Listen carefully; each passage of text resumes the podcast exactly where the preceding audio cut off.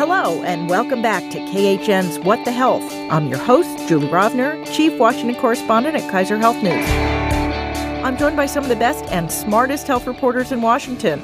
We're here to bring you the latest in news about health policy from the White House, Capitol Hill, federal agencies, and the states. We're taping at our usual time this week on Thursday, September 20th at 10:30 a.m. As always, news can happen fast and things might have changed by the time you hear this. So, here we go.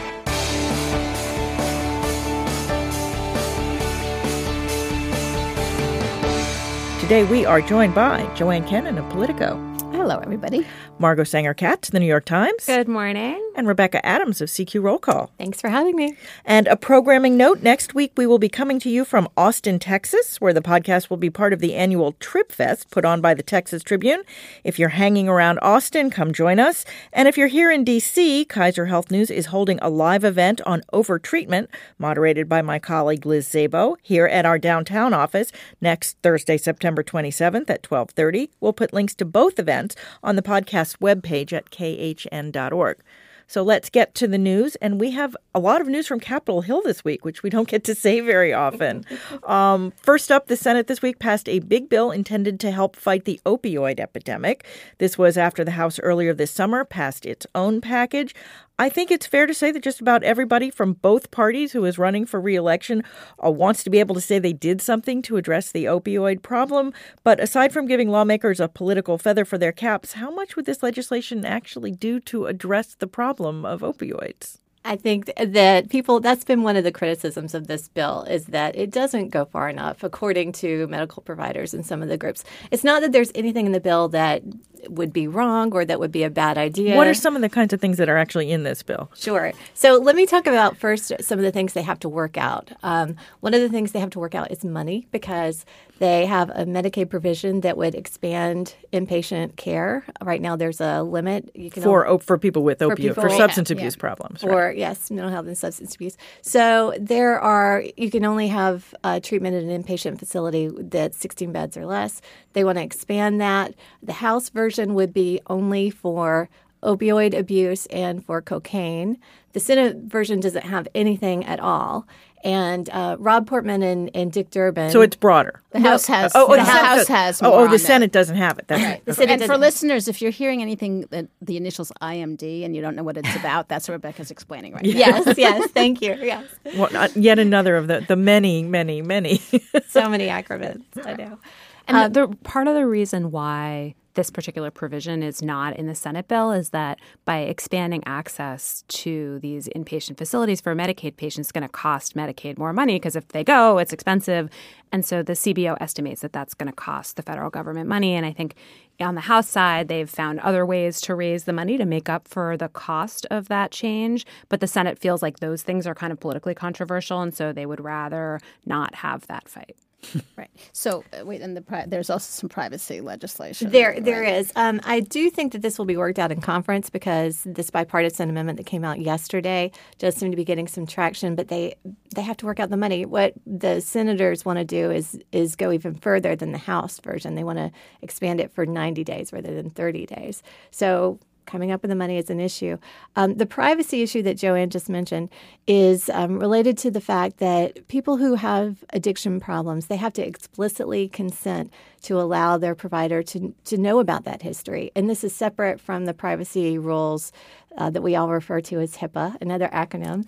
Um, so this is there was a provision that Markwayne Mullin, an Oklahoma Republican, put in in the House version that's a little bit controversial. Joanne probably wants to talk about it. Um, it's, it's, right now that it's, quite cumbersome. I mean, the, the, the, reason for these laws, these restrictions, is, is in our society, um, mental health problems and addiction is still stigmatic, and privacy is important. But if you're treating an opioid, someone with an opioid or other substance abuse problems, you know, the doctor needs to know, like if you show up at the emergency room, not with a broken leg, not to give you opioids or things like that. Um, so this doesn't create um, a blanket, no privacy. Um, it's gone through a few iterations, and I think the one that ended up in the House is that if you can, you still have to give consent. The patient still has to give consent, um, but it's not one provider at a time. It's within a healthcare system, so it's still not universal that everybody is. Am I, am I right? That's the version that got. I believe that's the there, were- there were negotiations various. I'm pretty sure. and that- there and there still are negotiations. Right. I mean, I mean, right just so, I, I think it's you give consent. You still have to get the patient still have to give consent, but it's it's not for the whole world. You're not waiving all your privacy rights, but it does make it easier for people who are actually likely to treat you and work. You know, it's not. You know, this this doctor's on this shift, and that one comes in, or a different specialist. That that the providers will get a fuller uh, picture, and um, you know, it's it is somewhat controversial because the, the mental health community is actually split on this because of the stigma privacy issues. But I do think um, this has an even weirder acronym. Was it Part Two CF Part two, yes. CFR four or something? Um, I, I think something. Let's will- just all purge that from our brains right now. Yeah. the privacy provision. I Yeah. think something will probably get in the final bill. Um, this has been um, batting around for a few years. It did not get into the, the opioid legislation of two years ago that CARA uh, had, uh, was part of uh, 21st Century Cures. I think something will get in, but I'm not positive. We won't know for. And but they're wait, they may decide this really fast, though. They want to get this done. They want to. Uh, they, we might see a deal between the House and Senate. They've been what we call pre-conferencing. In other words, talking to each other. Yeah, because I mean, normally, uh, you know, what, what in regular order that we don't have anymore. The House passes a bill, the Senate passes a bill, and then they have a conference, and it usually takes weeks and weeks and weeks. But They've been pre-conferencing. In other Yeah. words, they've or they sort of know what their bills have looked like. They're working on. They've been working on the the inpatient business is really. It's not so ideological. It's how much money and for what conditions, how to word it. I don't. I, I think something I'll get in there. Um, privacy is a little bit more ideological. My bet is that something gets in, but I, I may be wrong. But I also see this moving fast. They're saying they want to uh, maybe conference, uh, in other words, uh, reconcile the House and Senate versions maybe as early as tomorrow. They want the House to vote next week. They want to get this to the president well before elections.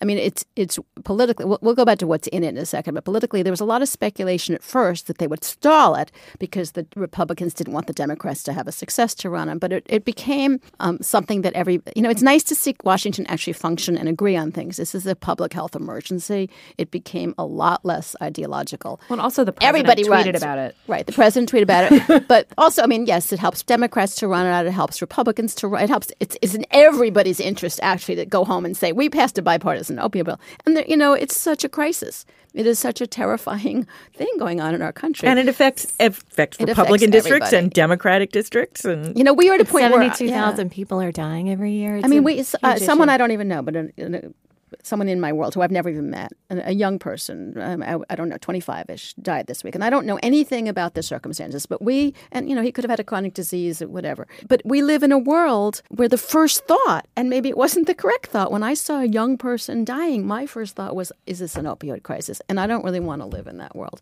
and neither does Congress. I mean, we're going to live in it for a while because this bill, as, as my colleagues the, around this table all said, it does good things, but it's you know, it's it's not the solution. It will not save seventy two thousand lives Yeah, to, next to year. Rebecca's point, so 72,000 people, that's what the CDC estimates are the number of people who died of drug overdoses in Most last of which, year. but not all opioid. Most of right? which, but not all of which are opioids. Uh, and some of them are more than one uh, drug. But what we see in that trend is that a rising number of people who are dying from opioid abuse are dying because of fentanyl, uh, which is a sort of synthetic opioid that is often mixed into street heroin and also mixed into other kinds of drugs that people buy on the black market. And so I think what that shows us is that while it is clear that the medical system had a very important role to play in the kind of origins of this epidemic with overprescribing, with uh, you know the kind of flooding of the market with some of these opioid pill medications. That a lot of people who are using opioids now, and especially people who are dying from opioid use right now, are dying from medicine, not from medicines that they got from a doctor, but from drugs that they're buying on the street. And so that is a different kind of public health crisis than the kind of public health crisis that is being addressed by a lot of these bills that are part of this uh, congressional package. And if you talk to public health experts, they say there's lots of there's still too much prescribing of opioids. There still are people who are becoming addicted because they uh, received a medication that they shouldn't have, or people who are being put at increased harm because they break their leg and their doctor doesn't know that they're an opioid. Uh, uh, have an opioid use disorder. I mean, these things are still happening. Public health officials think that a lot of these things to try to reform the medical system, the privacy system, the safety system of our drugs, uh, that all of that is beneficial. But I think there, when we think about really solving the problem of the opioid epidemic, I think there also are going to have to be more solutions that think about what happened to those people who are no longer in contact with the medical system, who are buying what they think is heroin on the street that may have fentanyl in it. And the criticism that I've heard most often of this package of legislation is that, with the exception of this provision that will allow people to spend more time in inpatient facilities if they have Medicaid, which is actually a little controversial in the addiction treatment uh, community, whether inpatient treatment is, is a best option for people.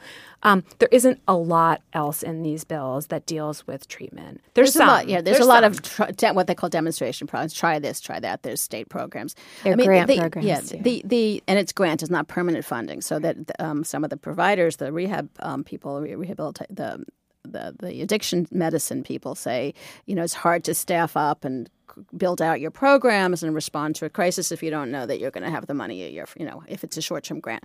But I, I think there are a couple of interesting things right, related to what Margaret just said. Is I mean, we've heard the president talking a lot about law enforcement, um, you know, executing drug dealers and things like that. This is a public health bill. This this really it endorses medication assisted treatment. It, it does expand a bit who can prescribe these things. It is a public health bill. The ex, the, the real um, judiciary sort of law enforcement piece of it, enforcement piece is, as Margaret just said, the fentanyl, which is coming in through the mail. It's very powerful. You don't need a lot of it, so they can they're mailing it. It's 50 times more powerful than heroin. Right. So um, It's not all being mailed, though. There's a lot of discussion about the fact that it's Right, mailed, and there it's- is a some of part of this right. legislation that the president advocated for that will try to uh, Right. Nobody, but from coming through the even the, I mean, the public health advocates were pleased by the fact that this is a public health medication oriented bill, which is good as a framework moving forward.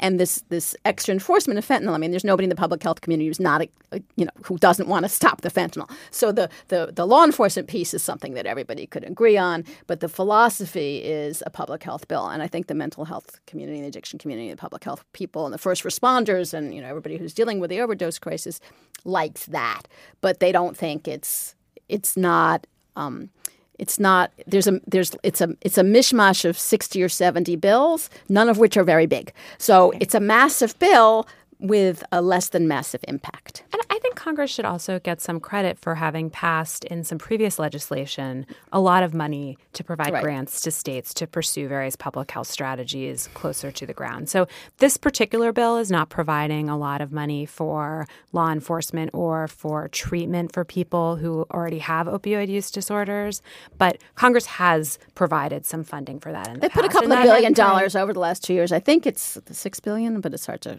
And that money, And I think we're in the and second year of those grants. So it's just sort of starting to get out to the states. Right. The A- Department of, H- A- of Health and Human Services put out some money yesterday, about a billion dollars, in the money that's already been appropriated. And we also saw Congress put additional money in the Labor, Health and Human Services. You're and getting ahead. That's our next topic. she's so good at transitioning for you you have her so well Yeah, trained but good, good, good segue. Um, because the Senate, in addition to passing the opioid bill this week, passed a House Senate compromise bill to fund the Department of Health and Human Services for the fiscal year that starts October 1st, so just a couple of weeks. Um, these appropriation bills are the ones that need to be passed and signed in order to avert a government shutdown that we seem to hear about this time of year, pretty much every year. Uh, there are supposed to be 12 separate bills that fund the federal government. The last time Congress passed each of the 12 bills on time, meaning before October 1st, was sometime in the 1990s. Uh, more often, all or most of them get packaged into what's known as an omnibus spending bill. You hear that a lot. And a final version usually doesn't get passed until well into the fiscal year, usually after Congress has passed multiple continuing resolutions, which are things that keep the lights on at current funding until they can get around to passing the actual spending bill. So, what's different about this year that Congress is actually getting at least they're not all of them, but at least the HHS part of this done in advance. How did that happen? Well, I think that there is a a push because there have been talks about shutdowns. There have been talks about border walls and the need for funding for that. And so I think Congress, there was also a budget deal in February. There was exactly. Yes, you got ahead of me there. Um, and that sort of sets the framework and makes it easier for appropriate appropriators to go ahead and, and move forward. Yeah, when you give them money, it's easier for them to spend it. It is. That's true. And so um, it's really hard for lawmakers to vote against defense and health and human services because the Republicans want to vote for defense. The Democrats want to vote for health and human services. And so they've packaged them together they put bill. them together, so it's hard to move. So now, you know, there had been some concerns about a shutdown, but this this two bill package is the bulk of discretionary domestic spending for the year. They also have made progress on other bills, and the the the bill that they just the Senate just passed and the House is going to clear next week will contain a provision that will say that the government is funded through December seventh. So the rest, the, the the departments that are not covered in this bill, exactly right. Yes. And so I think it's interesting to see what Congress did with the with the HHS and education provision, they gave $11 billion more than President Trump wanted. They provided more money, $2 billion more for the National Institutes of Health. They gave some more money, about $500 million more for opioid grants. And they're moving forward. They avoided a lot of education cuts that the president wanted to make. And I think that as we see this this moving forward, Congress can still do a few things. They voted 93 to 7 in the Senate this week to move this forward and get it off their plate. So it was not quite as high as the 99 to 1 vote on opioids. But, but I, I did see some Republicans complaining on the labor HHS bill that they didn't, you know, they wanted, they frequently use appropriation bills are all about money. Um, but they, that's where they also, right? yeah, by definition, people don't know that. Um, but they also use it to put what they call policy riders on. In fact, the Hyde Amendment, this is the fight over the making the Hyde Amendment permanent because the Hyde Amendment that bans most abortion, federal abortion funding, lives in the labor HHS appropriations bill, and it last a year because that's how long funding bills last. And the Republicans, particularly in the House, but some in the Senate, I guess those seven who voted against this bill, were very unhappy that there is Republican um, control of the House, the Senate, and the White House, and yet they couldn't get any more of these, you know, any more restrictions that they wanted. They didn't. They couldn't defund Planned Parenthood. They couldn't do some some other things, particularly on the abortion front, that they had wanted to do. And I saw Mike Lee up complaining, conservative, you know, Republican from Utah, um, that they couldn't do this. But the fact is that spending bills still in the Senate need 60 votes. So, given that, that, that, so they basically couldn't do these things. And this has been the tension on funding the government ever since the Republicans took over. Right. But they've also, remember, they they are able to run on um, on an anti-abortion, you know, if you're a Republican, you can talk about the judges and you can talk about other programs this administration has done. So they've they, they have plenty of things to talk about as they go home and talk to their, their constituents for, for whom this is a big issue.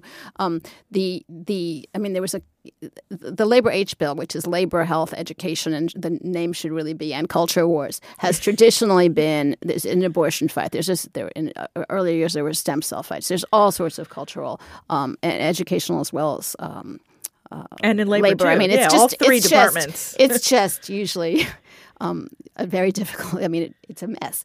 Um, but it was in everybody's interest this year, uh, political interest, uh, I think, to just move on. And they do have, if, if you're an anti-abortion conservative, trying to explain the difference between the Hyde Amendment being renewed every year versus making it stronger and more. I mean, it's been in law since what seventy? What was it, Julie? It, it took uh, nineteen seventy seven. 77. So I mean, it's it gets renewed every year. So nothing. They didn't lose anything. No, but they did not. I mean, I think the big thing for the Republicans is they clearly would have liked to have uh, defunded Planned Parenthood, and that's the one they can't. But they can promise elect more of us, and we'll do it next year.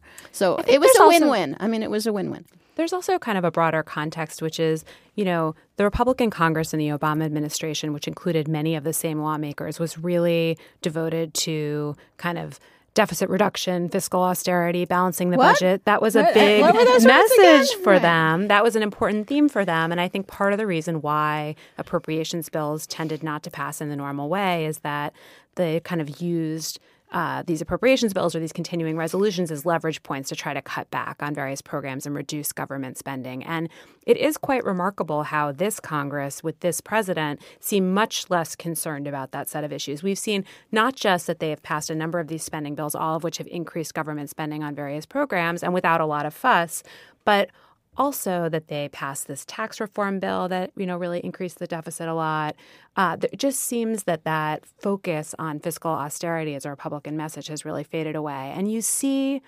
There still are people in the Trump administration, including the OMB director, uh, Mick Mulvaney, who kind of is from that old school. And I think that's part of why, you know, Rebecca was noting that the president's official budget recommends cutting back on all these programs, but Congress seems to feel uh, quite comfortable just ignoring those uh, proposed cuts and just uh, going ahead and spending either what they were spending before or spending more in some cases. Yeah, but when was the last time a president's budget got through? I mean, it yeah. never does. No, it, it never does. But it's just it's it's interesting because you might have imagined that once Republicans took control of the entire government, that they would go more in the direction that the Republican Congress went in the Obama years, and instead they really are, uh, you know, going in this more kind of generous. Although uh, they, I mean, part way. of that is because in the Senate, that's the only way they can get it through. They need they need it's Democratic very, votes. Right. So closer, closer. So the, the big question before we move off of this is: the president going to sign this? Because remember, he threatened just this back- morning as we were coming in, and I did not even read the whole. I didn't even read the whole story because I was walking in here when it when I got the email. But yeah, he's threatening to shut it down. But as Rebecca pointed out, there's when you shut down the government, you can't shut down all of it. You shut down um, partial shut. whatever discretionary pieces of it have not been passed. So even if there is a shutdown, I can't remember the status of the, the National Park bill Smithsonian, um, but you, certain things would, if if we get to a shutdown, it will be a narrower slice of the government. It'll still That's inconvenience fair. people, and it'll still harm people, and I don't want to make light of it, but it's not that the entire federal government is going to close. It won't even be as much as 2013. Um, so, or the other ones last year when they were in the middle of the night for four hours and no one noticed, right? Uh, well, no, but there was a couple of days shut down in January yeah. because they didn't do one of these. They were right, having right. the brinksmanship over these continuing resolutions. Right, so. but it won't. It, it it will it will not be imperceptible, but it will not be affecting everything about everybody's life. So then it becomes sort of a battle of attrition of who thinks it helps who politically as you go into October toward the midterms. But but, but there's but there is no funding for, for the president's border wall in these bills, which is what he said he wouldn't sign. Right. So we'll see. I mean, there's still OMB. You know, an OMB official today talked about we haven't ruled out a shutdown. And the president. I mean, maybe one of you read more of the story who wasn't. I was having my watch battery change across the street before I came here, and I was looking at the watch. Um, the um, the maybe one of you knows more, but I mean, it just seemed Trump threatening. But then tomorrow or three hours or while we're talking, he could have said, well, maybe not. I mean, you right. know, what he says about the shutdown, what date did it say? September 20th. What he says about the shutdown on September 20th is still part of a bargaining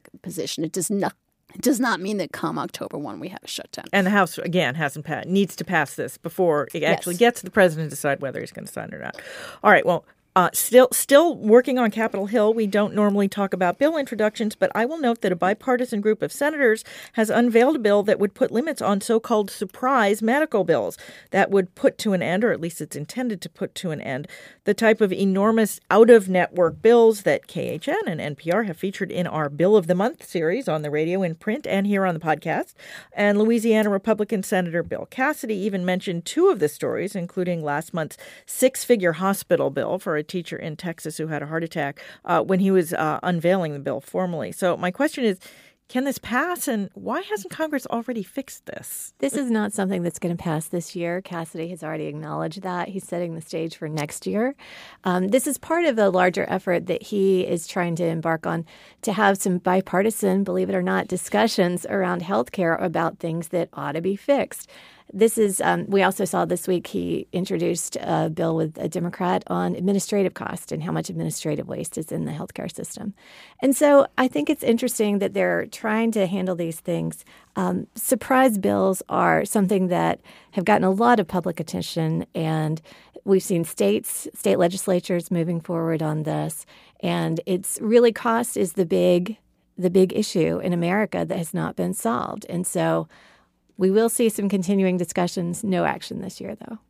I mean, but it's an interesting group of people. It was high-powered senators, including um, it was bipartisan, and it was sort of interesting that they included the Republicans behind this uh, included uh, Claire McCaskill, who's one of the most endangered Democrats right. going up to her reelection, um, and this is a really good consumer issue for, for her. She's been investigating this, though. This has been right. a big issue for her. But it's also the timing, right? I mean, they're they're doing it now and giving her a month to talk about it. Um, I do think that they've put it in the bloodstream. I mean, it's not going to pass in the next few weeks. It's not going to pass in, in in this session, but um, I do think they've um, endorsed it, it's an endorsement in a way that this is something that requires congressional scrutiny and possibly action. I mean, it's a fight because the insurers don't want to. The, whole the insurers create in network versus out of network as a way of saving money, of lowering the the, the fees they pay. So if that they lose that or and it, it, probably it won't destroy all networks, but there'll be some kind of protections about you know emergency situations when you know if you're unconscious you can't call and find out if the or As you I, go to an inpatient you're going to an inpatient ho- hospital and you'll have protection. As I read the bill, actually, it's the doctors who get a little bit of the worst end of the stick. So if you can imagine these negotiations between hospitals, doctors, and insurers about who's in network and who's out of network, what the insurer says is, "Give me a good discount on your prices, and I'll bring all my customers to you." And so the hospital has to decide, okay, I'm going to give you a discount in exchange. I'm going to get all these customers. No, I'm not going to give you a discount. Okay, none of the customers are going to come here.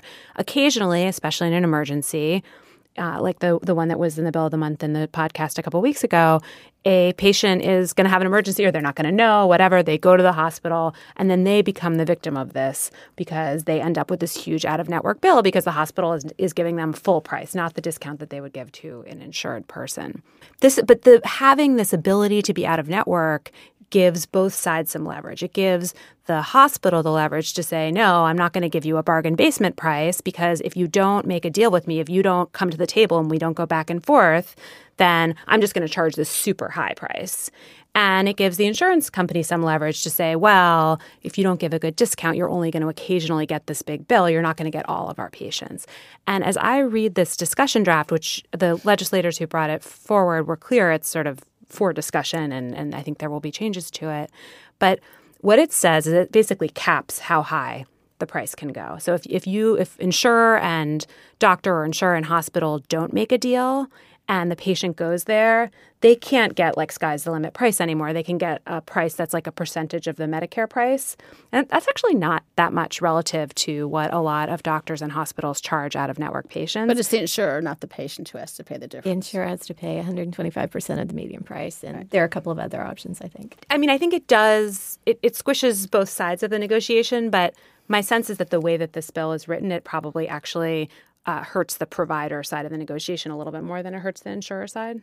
Well, yeah, I'm sure there will be lots and lots and lots of pushback. But on the other hand, you know, it, it, this from a PR point of view, you know, weeks before an election when this is clearly an issue that voters really right. care and, about, and it's a genuine policy, and problem. it is a genuine I mean, policy the, the, problem. The, the, situations where it crops up the most, are one is is the emergency that we've discussed, but the other one is the anesthesiology, where you might have an inpatient surgeon, an inpatient, you know, cardiologist or whatever, and an, in, an inpatient. hospital. I mean, in network, in, in, sorry, network, I'm yeah. sorry, right? In in network you, have done everything right. You've you've chosen in that you know it's elective surgery. You've planned. You've done everything right. You're doing um, an in network hospital, an in network surgeon. Your surgeon, your your follow up physician or the physician referring you is in network, and then you get an out of network anesthesiologist. And I personally tried to find out when uh, this happened in my family twice. Um, and we could not find out. We could not find out even there before being put under who whether the person was in network or not. So you can. It is I mean, I, I was pretty aggressive about it because I didn't want a six thousand dollar bill, and I, I could imagine. not find out. I could not find out, and um, and I was lucky, right? We didn't. It wasn't in network, but um, that's a situation where you know it just seems abusive to patients who do to stay in network and then get mm-hmm. you know six thousand. In that case, it would have been six. You you know we read about far bigger than six. Right. And I've done some reporting on this. You know, it turns out that in the emergency room setting, at least in most hospitals that you go to, if the hospital is in network, so will the emergency room physician. But there are emergency room physician practices for whom being out of network is essentially a business strategy. So we wrote in our reporting, based on some research by a team of economists at Yale, about a company called Envision that owns a lot of practices and they contract with hospitals to provide the emergency room doctors. And they basically have a practice. You can see this pattern all around the country. When they enter a new hospital, all of a sudden, all the bills go 100% go to out of network. And what it shows is that, you know, there is the ability to kind of exploit this system. I think what this bill is trying to do is trying to reduce the incentives to do that. So it's not that all doctors and hospitals do this, but there are certainly are some that do it on a totally routine basis. It's their business model. It's their business yeah. model.